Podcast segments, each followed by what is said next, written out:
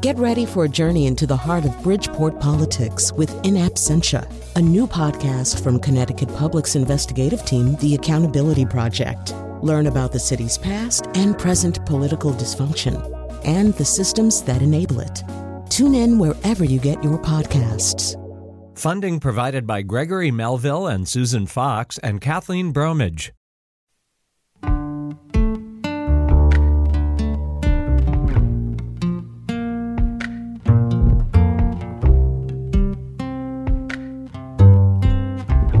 This is Where We Live on Connecticut Public. I'm Lucy Nalpathanchel. Recent events in Ukraine show the eight month old war has ramped up. The Washington Post reports the country's capital, Kiev, faces power outages and more damage after Russia launched sustained missile attacks this week there and in other cities across Ukraine.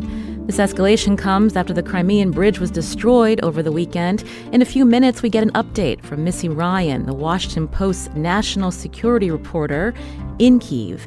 And later, we talk to a Connecticut native and Ukrainian American who lives in Ukraine and is helping the war effort.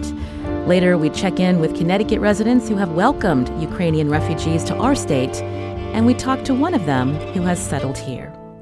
First, with us on the phone again is Missy Ryan, national security correspondent, a reporter at the Washington Post. She's currently reporting from Kiev and is, and is calling us from there. Missy, welcome to the show. Thank you. We know this has been an incredibly active week for the war in Ukraine. Can you update our listeners on what you're seeing and hearing today? Yeah, well, the capital, Kiev, is once again in the center of the conflict uh, that Ukraine is un- undergoing against Russia. For months, the action had been taking place in central and eastern Ukraine as Ukrainian forces tried to take back territory that had been captured by Russia. And there's uh, been, there had been a sort of relative calm that had returned to the, the capital here in Kiev. And that ended abruptly on Monday when Russia launched uh, a huge barrage of missile strikes, some 80, 80 some cruise missiles and all, hitting the, the very heart of Kiev, which it had never done before, and then also other Ukrainian cities. And that the, the Kremlin said was retaliation for this explosion that hit the Crimean bridge, this key uh, link that, that links Russia, mainland Russia to Crimea over the Kerch Strait. That happened on Saturday. And while the Ukrainian government has not officially claimed responsibility for that incident, Putin blamed Ukraine's special services. And so really this marks a really significant escalation in the war and a potential turning point as you know you have the the, the confluence of Russia's annexation of four additional oblasts or regions of Ukraine. Uh, you have Putin referencing and his aides referencing repeatedly the potential for the use of nuclear weapons. And then you have this attack that struck um, not just um, uh, power stations or attempted to strike power stations, which is, is what happened here in Kiev, but also civilian areas. So we were down in the center of Kiev um, just about 90 minutes after the first missile struck, and you could see um, mangled cars and burned out cars in, in this very busy intersection that killed a number of people as they commuted to work. And then another site right nearby was um, there was a giant crater that was left in a, in a very popular park right next to uh, a playground. And so, you know, this really is a moment where the Ukrainian government has hardened its stance, saying, not only are we not going to negotiate with Russia right now, we will not negotiate with any Russian government that includes Putin. And you have Western countries, the G7, NATO, saying we're going to provide more air defenses um, because clearly that is what's needed um, here in Ukraine. And, and at the same time, the Kremlin doubling down. So I think it's a very stark um, contrast there and a, and a very um, high tension moment in the war. At the same time, there's also been more reports of mass graves, uh, reports of torture, and, and, also sexual assault. Uh, you know, how are Ukrainians responding uh, to uh, more of these reports as they come out, Missy? Yeah, well, I think that is a significant element and why the Ukrainian position has hardened in recent months you know, as Ukrainian forces take back more and more towns and villages, they find uh, they found more and more apparent mass graves. They um, we get more and more accounts of what life was like under Russian occupation, and that included apparently systemic abuses, including sexual violence, including you know um, torture, and this really has served to I think harden not just the Ukrainian government but the Ukrainian people. And going out and talking to people here in Kiev over the last few days, despite the ongoing threat of um, seemingly indiscriminate uh, missile attacks, you just have this incredible resilience um, and defiance that you hear from Ukrainians who are here, many of them with their children, um, who are determined to stay in Ukraine despite what comes, and uh, who really say that they're going to see this out for the long haul. So, you know, I think that um, there is no sign of any sort of peace or political negotiation or détente anytime soon. And I think the big question is where does this go in terms of the military fight and the potential for greater escalation? Mm. We know uh, President Biden um, made comments about preparing for Armageddon and the possibility of nuclear war. You know, what can you tell us about the response uh, that you've heard uh, in Ukraine? And you know, is this a real possibility, Missy? I mean, you know, nobody knows what um, Putin would or wouldn't do. I mean, we have had some statements from the U.S. government who have their own means um, for monitoring this. There have been no signs, and, and from NATO as well, um, that there have been no signs that Russia is taking uh, steps that would indicate the potential use of a nuclear weapon. President Biden said uh, yesterday or the day before that he still sees Putin as a um, rational actor. Um, and, and you really have um, Ukrainians here um, kind of shrugging it off. I mean, actually, right now, as we're speaking, there is a nationwide um, air alert. I'm just looking at you know uh, an app um, that people have here on their phones, and, and all of uh, Crimea, all of uh, Ukraine except for Crimea is under you know threat of air sirens and, and uh, of, of air attack, excuse me, and, and people are supposed to be taking shelter. But at the same time, you know, I just came into my hotel and there's people out and about, you know, people are doing their errands, walking around, very, very casual. And I think that, you know, part of that is just that he went through um, a more intense um, uh, series of attacks early in the war, and people are now used to it. But there's also a sense of defiance that, you know, even though um, on Monday people were taking shelter, we uh, hundreds of people take shelter in metro stations and in bunkers just like you know, as this goes on, I think people also need to live their lives, and and um, they uh, basically, you know, the message that I hear from the Ukrainians who are here is that they are not going to let the war, um, you know, cow them. Mm. You referenced uh, Western countries earlier pledging delivery of, of anti missile uh, systems. Can you talk a little bit about the international support pledged so far? And is it enough to aid Ukraine as they're seeing this war escalate, Missy? Um, I think that remains to be seen. You know, uh, Zelensky, President Zelensky said today in a, an address with um, European officials that Ukraine had 10% of what it needs in terms of air defense architecture.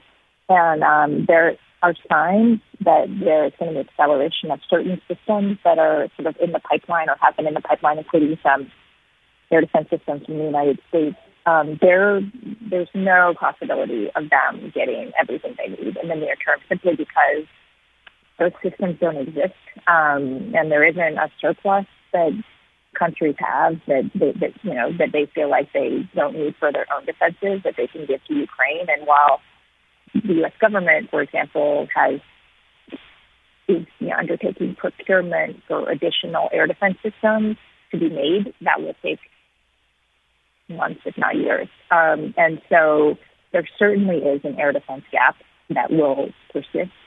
And um, you know, I think it's a question of whether or not they can get they can patch together something a little bit stronger in the near term, um, and then it sort of depends on what Russian tactics will be, how significant a problem that is.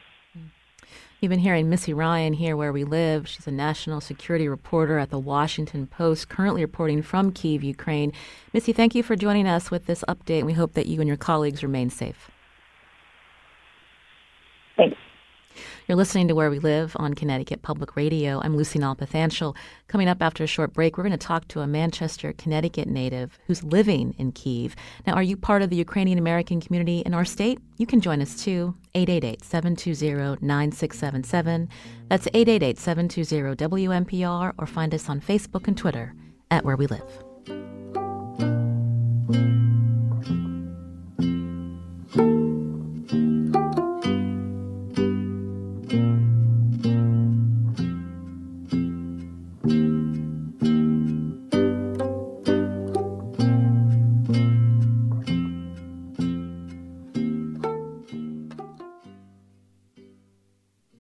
Support for this podcast comes from Hartford Healthcare.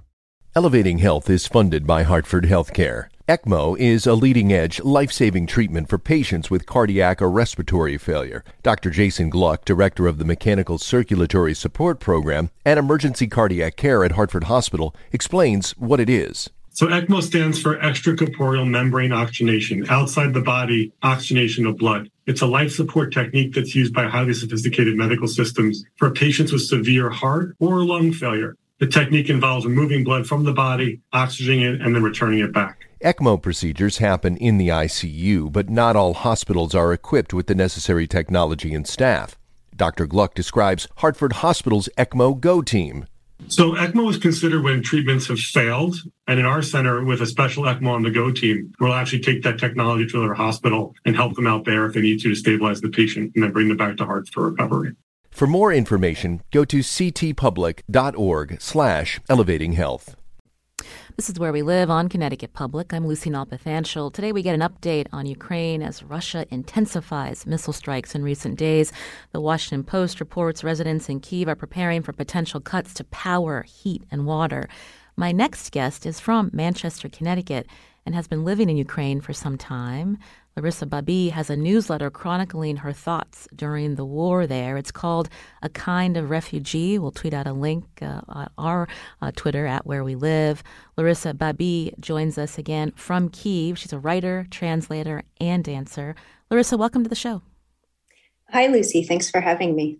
I mentioned that you grew up in Manchester and you have Ukrainian roots. Can you tell us about that and how you found yourself living in Ukraine? Well, um, I am, how to say, a grandchild of World War II. All four of my grandparents were born in Ukraine and, for under various circumstances, had to leave their homeland in 1943. And so, if we fast forward, that's how my parents came to meet in the Ukrainian American community in Connecticut. And eventually, my sister and I were born.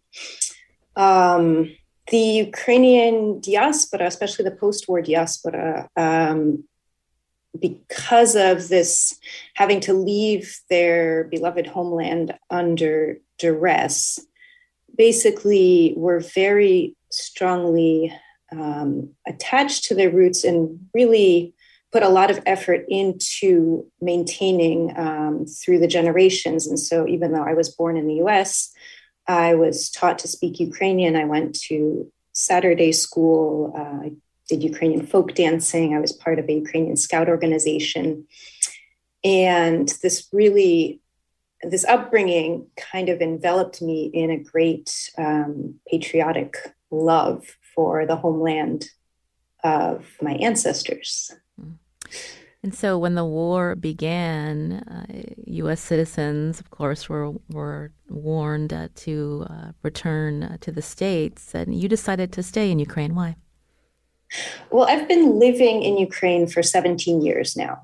Um, I eventually, I first moved here in 2005, basically as a way to learn something about what present day Ukraine is like. Um, and basically made my home here. I put down, you know, I spent most of my adult life here and put down roots. And I've also invested a lot of myself in this country. I worked for many years in the contemporary art community. And when you've really put your lifetime and energy into making a place the kind of place that you want to live in, even if you don't succeed, you kind of keep making these attempts over and over again. Uh, you really don't want to give it up. And so, you know, come January of this year, I just I didn't want to leave my home. Um, we had some tense conversations with my parents and my sister, who still live in the United States, and they were definitely concerned. And when it kind of came down to it, um, at some point, rather than arguing with them personally, I just wrote, you know, kind of impassioned Facebook post the weekend before February 24th, explaining that uh, if you just abandon your home, if you just abandon your place, if all the Ukrainians were just to kind of flee preemptively because maybe Russia might attack at that time, I had no idea what was going to happen.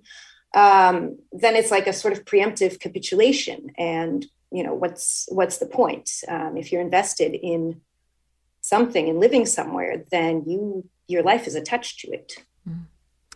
so what has life been like for you uh, with uh, this war now uh, eight months uh, going and with the escalation? Can you describe what you have um, seen and also what you're involved in, in in kiev to help the war effort? Well a lot has happened over the past eight months. Um, on February 24th, I woke up in my bed in Kiev, um, and a friend of mine called and alerted me to the fact that we were being uh, hit by missiles from Russia. It was a great shock and surprise. And at that day, I fled Kiev um, with several friends and our cats. And I spent the first few months from the end of February, probably till about May, in the western Ukrainian city of Lviv. Um, and this entire period of time has just been like endless uncertainty and a kind of adapting to the moment. Um, on the one hand, there is this need to take care of yourself and your survival. But on the other hand, as long as I am okay and at any given moment, I want to do what I can to help others. Um, being an American and being in touch with Americans was sort of an organic um, how to say it so happened that everybody i had ever met in my entire life who knew that i was ukrainian started contacting me immediately in those last days of february. And um, they not only did wanted to know if i was safe but they wanted to know how they could help. So i became a kind of liaison with um, kind of a string of different aid organizations. I've done everything from helping um, how to say, you know, basically coordinating between people living abroad um, who want to either donate money or supplies to help people in Ukraine. And I've worked with organizations that help refugees in the west of the country, that provide medical aid to hospitals, to soldiers on the front line, and more recently um, with members of the Ukrainian armed forces who are um, doing both aerial reconnaissance and building their own drones from scratch to put to use on the front lines. We heard from Missy Ryan from the Washington Post earlier, and she talked about the resiliency of the Ukrainian people, the fact that there was an air alert going on right now and people were still walking around. Uh, um, and I'm wondering if you can talk about that and, and what it's like uh, to be in Kiev right now. Well, I have, over these past eight months, I've been in many places and kind of with like varying degrees of safety. Um, I have lived in the city of Mykolaiv uh, for a couple of months in the summer, which is, you know, 10 to 15 miles from the front. And that's a city that was being, and is to this day, actually today, there was a pretty serious missile strike that killed several people in a residential building, but it's hit by Russian missiles on a daily basis. Um, and then I've been in Lviv in the West, and I've been in Poland, and I was even in the United States. And something that I noticed is the further you are from the actual events of war, the easier it is to kind of get um, by imagining the horrors that you see in the media and just kind of imagining how scary it could be, I become more fearful. And when I'm actually on the ground and in a place where you know i like i'm i understand that i live in a war zone and you just sort of accept that you put a lot of trust into your own senses your physical senses to be able to hear. If something explodes you can kind of gauge the distance that it is from you. Um, and even in your own intuition of just kind of having a feel for for your environment. And so a lot of decisions you make on the spot um, you can't really know in advance what you're going to need to do. You just you need to be prepared for a lot of different things and a lot of different scenarios and kind of hold all of those possibilities in mind. Mm. I mentioned uh, your blog on uh, Substack, and again, we tweeted out a link at where we live. Uh, in one of your um, excerpts, you've written if Russia stops fighting, the war will end. If Ukraine stops fighting, Ukraine will disappear. Can you talk more about um, you know what you were hoping to convey in that particular post? And when you see this escalation and the fact that no one knows what's going to be happening uh, in the future, um, you know how you feel about um, you know the what's happened to Ukraine and to so many who have had to to leave. that's a lot of things that you just asked. Um, it really hit home. Okay. Um, first of all, I think the key part of this phrase is if Ukraine stops fighting, that Ukraine will disappear. Um, Ukraine's fight against Russian invasion is existential. It is a matter of survival at a base level um, but it's really a fight to be able to live on your own land under self governance, not as a slave. Ukraine has a history of um, being subsumed under different empires, including the Russian Empire.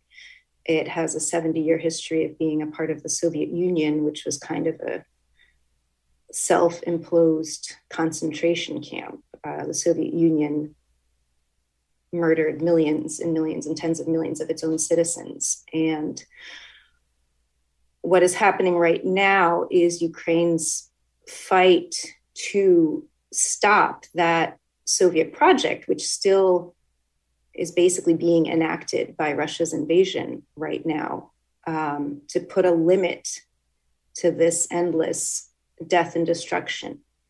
And it's important to know that Russia is not going to stop fighting by itself. It's not playing by the same rules that you know the club of Western democratic nations and the members of the EU states and NATO um, that they demand of their partner countries.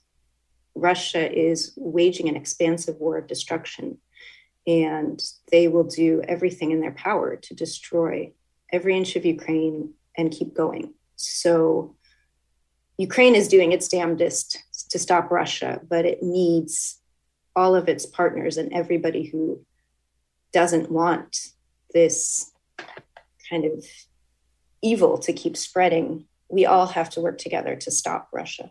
Mm there must be a level of frustration uh, with, uh, you know, Western countries have pledged, uh, again, support for anti-missile systems. But you mentioned the EU. When you see uh, what, you know, France and, and, and, Germany have said in terms of what they will and will not uh, pursue uh, to help mm. Ukraine, and, you know, how is that being discussed where you are?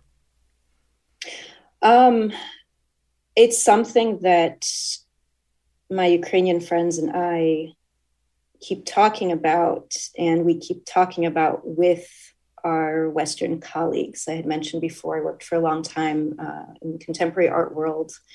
And so, you know, many of my friends have contacts in France, in Germany. Um, I have many contacts in the United States.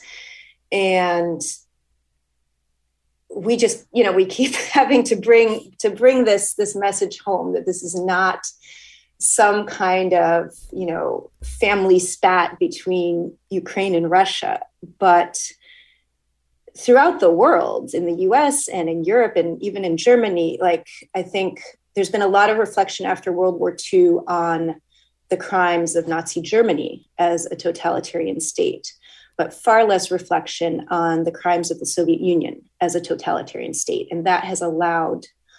Um, the dangers of the Soviet project, which have are continuing to live uh, both in what the Russian Federation is doing right now, and even in you know other aspects of, of international discourse. Anyways, um, it's really important to recognize that we need to kind of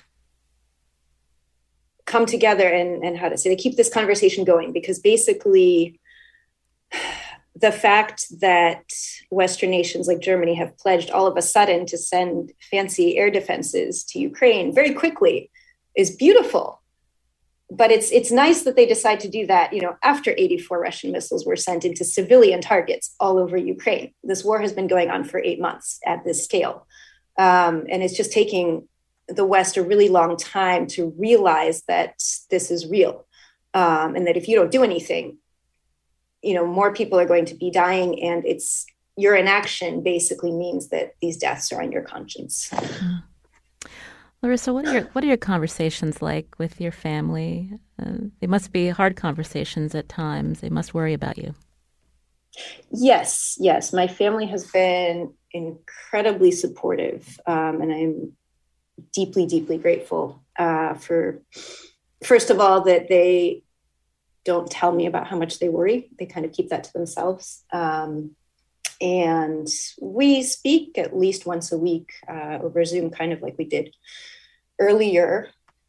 Uh, they have sent a lot of money to various organizations that I've been involved with to to help both Ukraine relief efforts and Ukrainian military efforts. Uh, they are also doing a lot in Connecticut and in their local communities to kind of rally support for Ukraine, um, including from the US government to help supporting Ukraine's war effort. So I am I appreciate that a lot. Mm. Well, we appreciate the time you've spent with us uh, here on the show. Larissa Babij, again, a writer, translator, and dancer who lives in Kiev, Ukraine. Uh, she's a Manchester, Connecticut native. Uh, we thank you for your time on the show. We'd love to, to catch up with you again in a few months. Thanks so much, Lucy. You're listening to Where We Live on Connecticut Public. Coming up, we're going to hear from a Ukrainian who has settled in Connecticut and learn more about efforts in our state to help others who fled since the war began. First, Where We Live brings you conversations about Connecticut and its residents, and we talk about issues that impact us here at home. Please help support the programming you hear on Connecticut Public with a pledge.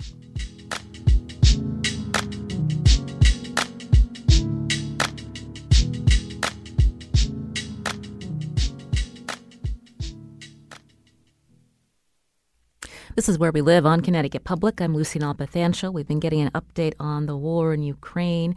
And my next guest is a private immigration attorney for Murtha Cullina who started a matching program to help Ukrainian refugees settle in our state after the war began. To date, Dana Bucin has matched more than 80 Ukrainians with Connecticut families. You can learn more about this program at ctukraine.org.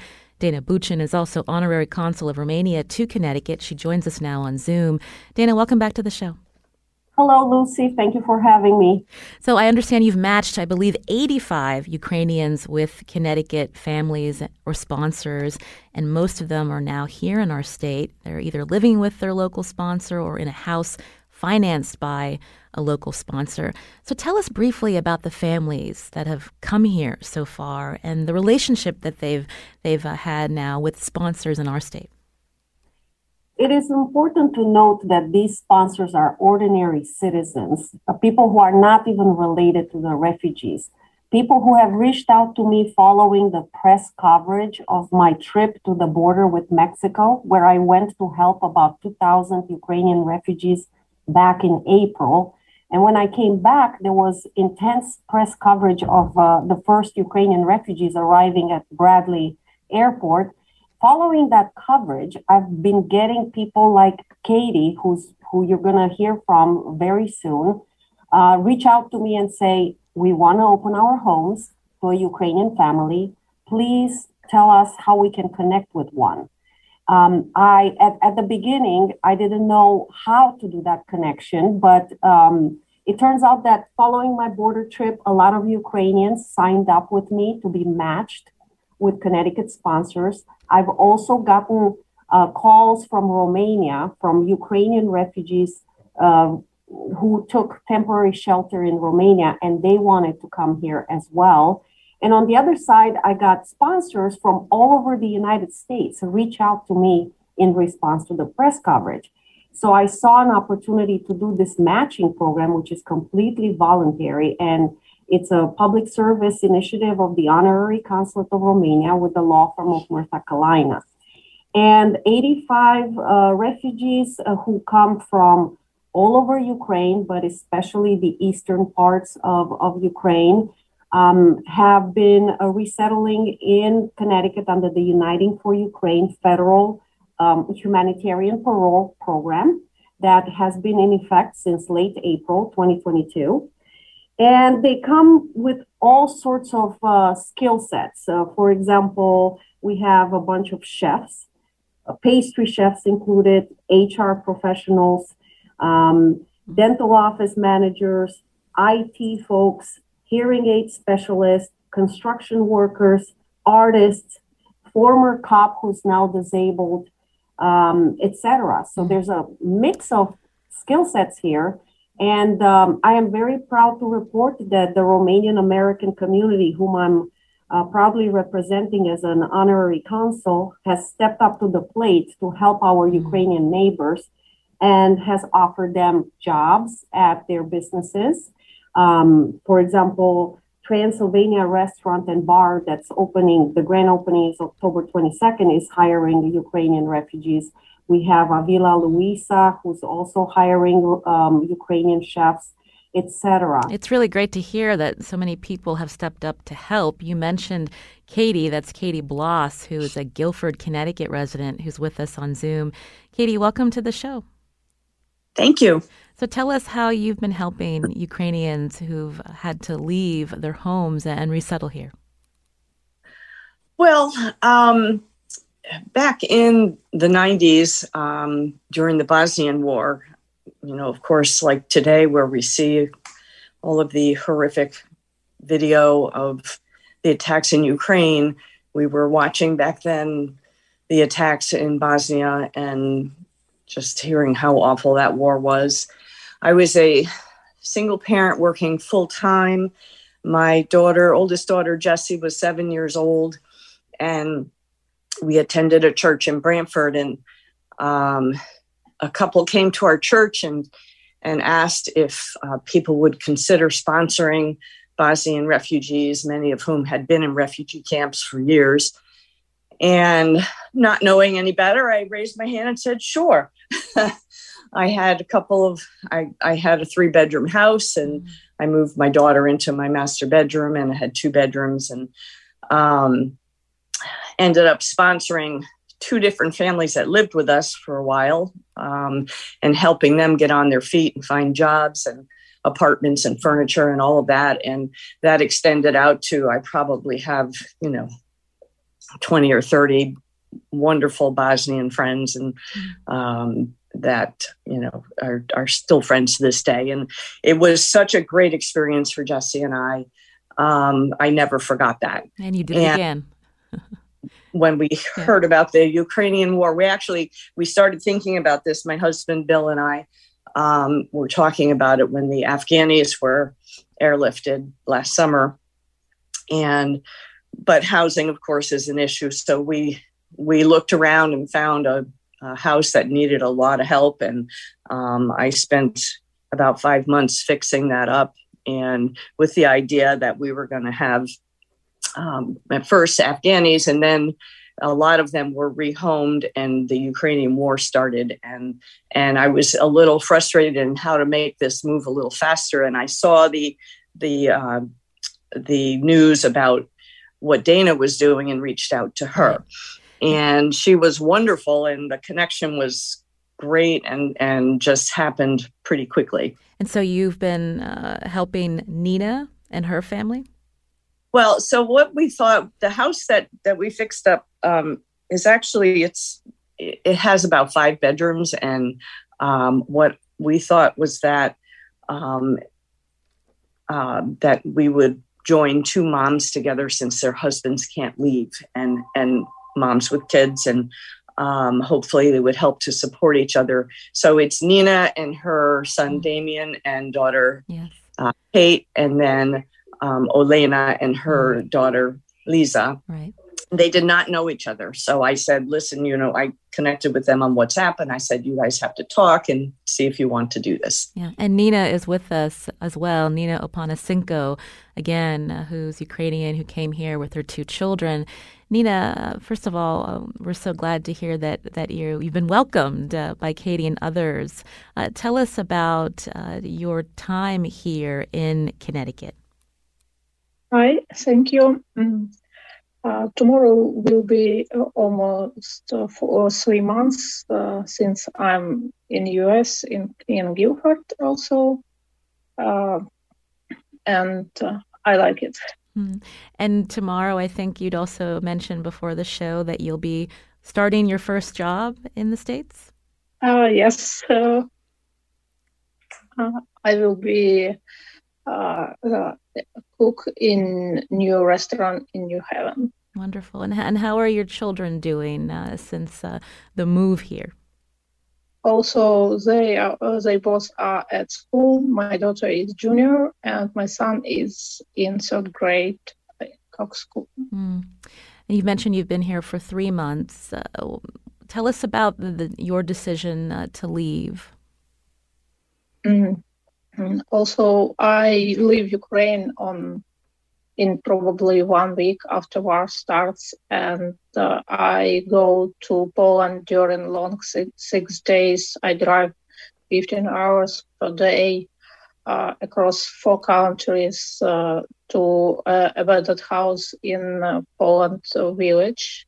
And i live here uh, almost five months and polish people are very afraid that Poland can be next country where war starts. So my decision uh, to go to US was very hard, but I did it. Mm. And uh, you've gotten um, support from people uh, like Katie and, and Dana. What do you want our listeners to know about uh, the Ukrainians who've had to leave their home and start a new life here? Mm-hmm. Yeah, in Ukraine, I have a very good life. I have everything. I was a homeowner. I have nice job, and I like it. I have all opportunities to travel. I have friends. So uh, it was really hard. Uh, and here I learn every day, like everything, like casual uh, things for Americans. For me, it's sometimes hard, like go to grocery or order something or do any paperwork uh, or just just understand local culture. Uh, but I study it almost every day. Mm. Uh, Dana Bucin is still with us uh, as we hear uh, Nina talk about uh, her transition. You know, the journey here is one thing, but the uh, the ability to restart their lives is a whole nother journey. And can you talk about that, Dana? Sure. Um, the first obstacle that Ukrainian uh, uh, humanitarian parolees have is uh, navigating the travel authorization that they have to obtain to even come to the United States. Fortunately, that's the simplest part. Uh, then they have to uh, step on US soil and apply for a work permit, which can take anywhere from four weeks to three months to obtain. Fortunately, for uh, Nina, she already received it. Our office assists uh, refugees uh, with, with obtaining the, the work permit. Then her next uh, hurdle in terms of paperwork is accessing federal benefits uh, that are available to humanitarian parolees and refugees in general, such as health insurance, health coverage, or cash assistance if, if that's the case um, or English language lessons or job placement services, which in the state of Connecticut are administered through refugee relocation agencies such as IRIS. Um, then the next burden is figuring out what to do uh, by the end of the two years that she received on humanitarian parole. It could be that she wants, if she she she does want to stay in the U.S. permanently, in which case we have to figure out her options. It could be asylum, it could be a green card sponsorship through employment, it could be a number of other things that would help her stay here. asylum is an appropriate remedy for a person in this situation because she risks persecution if returned back to Ukraine based on her nationality as Ukrainian by a force of the Russian army that the Ukrainian government cannot yet control. And so that's the classic definition of someone who deserves asylum protection. Mm. It would be my honor to represent her with that. Well, thank you for laying that out for us, Dana. Nina, you know, we're happy to hear that you and your children are doing well, and good luck on your, your first day on the job tomorrow. We thank you for coming on the show uh, to share a little bit of your story with us. Thank you.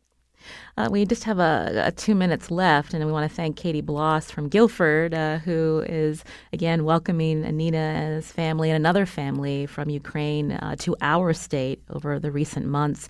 Dana, for listeners uh, who want to learn more about how they can help, what can you tell them? Yes, first and foremost, housing. It's our priority need right now. A lot of people want to help, but we need people who have housing or the means to pay for rent for these refugees, at least for the first three to six months until they could, um, you know, get their bearings and uh, get a work permit and start working.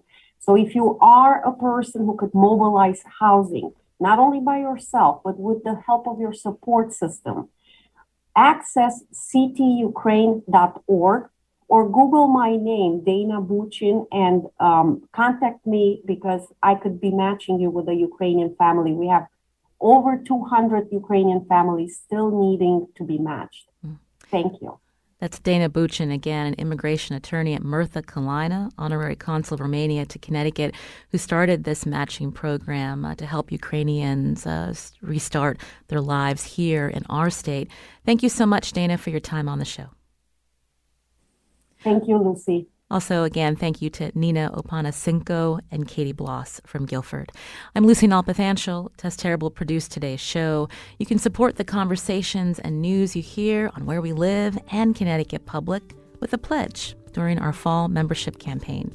Here are two of my colleagues to tell you more.